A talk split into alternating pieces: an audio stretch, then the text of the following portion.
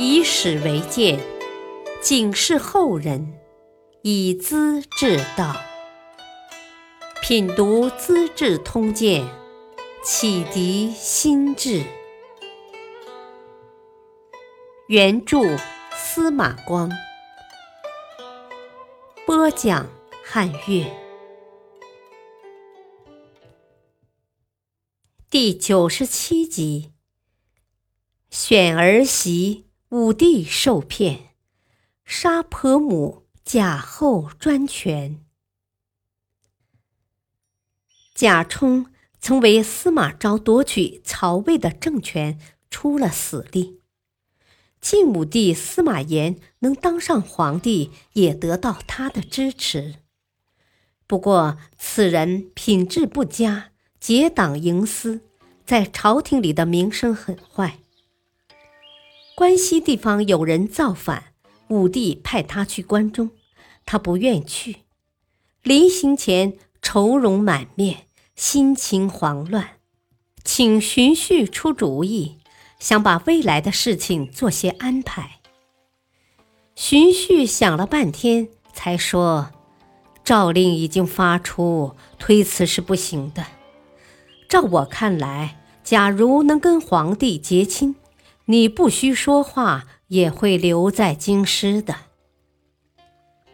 贾充半信半疑，一再拜托荀彧相继帮助。荀彧找到老朋友冯胆商量：贾公一旦离开朝廷，我们的靠山就失掉了。为京之计，只有劝皇帝聘贾公的女儿给太子。或许能够扭转局面，希望冯兄从中促成才好啊！冯胆觉得是个办法，不妨试试。本来武帝有意聘魏冠的女儿做儿媳的，贾充和冯胆一番策划，让人给杨皇后的贴身奴仆送了许多礼品。求皇后劝导皇帝改变主意，武帝不同意，还说出许多道理。魏冠的女儿有五个优点：魏氏家族血统优秀，女儿一定会多生儿子的。况且相貌长得美，身材修长，皮肤白皙。听说贾家的女儿相反。容貌丑陋，又矮又黑，还很嫉妒。你说我该选谁呢？杨皇后不管这些，一个劲儿的做解释，请皇帝莫听道路传言，不妨多多征求大臣的意见。其实大臣们早已串通一气，都夸贾家的女儿好。说皇帝肯定弄错了。武帝从来没见过这两家的女儿，都是别人口里传来的，自然很容易就改变了主意。第二年，皇太子十三岁，娶了十五岁的贾妃，岳父贾充立即官复原职，留在京师。贾妃从小骄纵，奸诈嫉妒。常常欺负丈夫，武帝眼见太子受气，心里老大不快，便将后宫的才人、女官名谢九赏赐给太子。不久，生了皇孙司马昱。皇孙聪明伶俐，会动脑筋。五岁那年的某日夜里，宫中忽然失火，武帝登楼瞭望。孩子赶紧抓住爷爷的衣袖，直向暗处拖。爷爷站在火光边，楼下的人看得很清楚，不安全呀！你是皇帝嘞！这份心计竟跟成年人一般。武帝格外喜爱，经常向大臣们夸耀：“哦，这孩子很像他的老爷爷，真逗人疼。”老爷爷是指司马懿。本来武帝的太子生得痴，如今有个好孙儿，也就得到莫大的安慰了。武帝放纵酒色，五十五岁时死去。临终前，请岳丈杨俊出任太傅，主持朝政，帮助他女儿杨太后辅佐儿子晋惠帝。杨俊没什么能耐，威信也不高。他上台就碰到两股反对势力，一是皇后贾氏，阴险泼辣，把憨厚的惠帝控制住，遇事发号施令；二是司马氏家族的王公贵族，他们分屯各大州郡，掌握军事大权，藐视朝廷。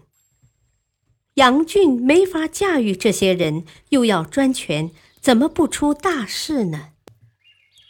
贾后生性残忍，做妃子时就常把谢九锁在暗室里，不许太子见面。宫女怀了孕，他就抓起刀子捅。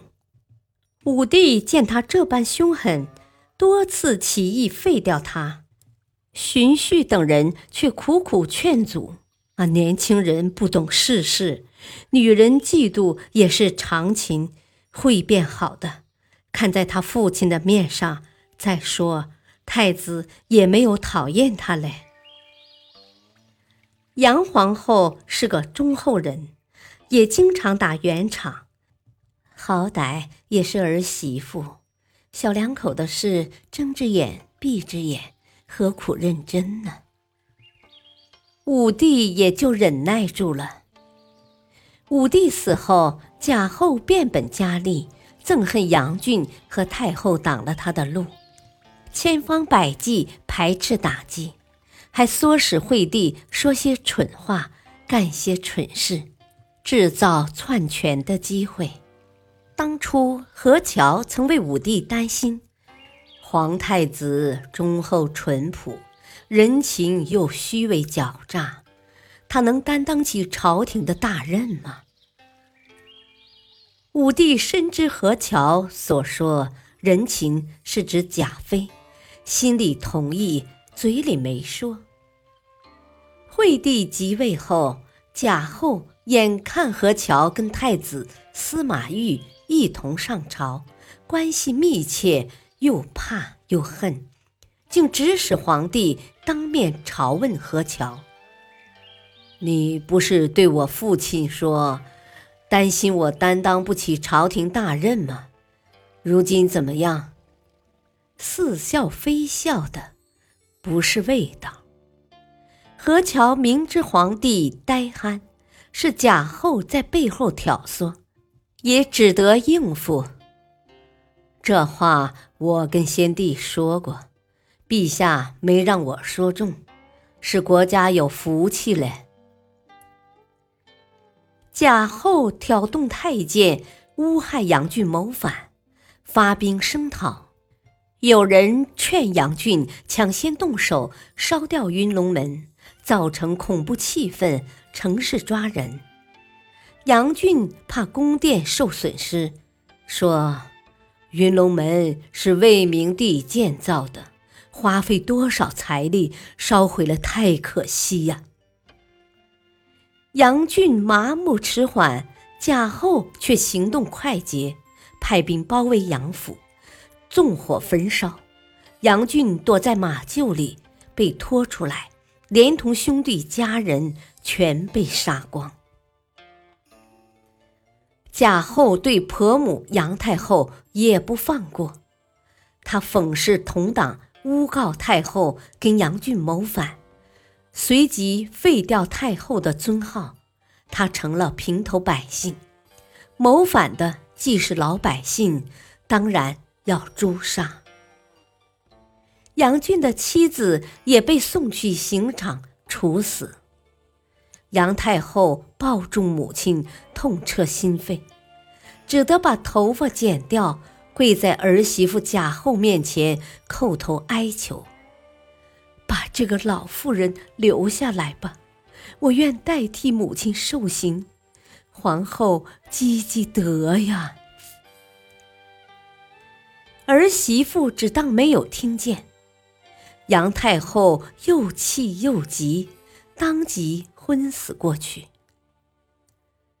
接着，贾后又把婆母关进金庸城，不给吃喝，活活饿死了。贾后怕婆母在阴间向先帝告状，将她的尸体俯卧，周身堆满符咒和毒药，然后埋在土坑里了。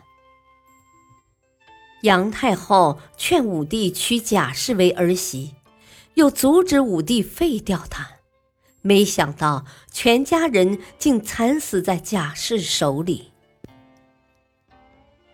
感谢收听，下期播讲《蛤蟆肉糜做笑谈》，鸡氏中穴照汗青。敬请收听，再会。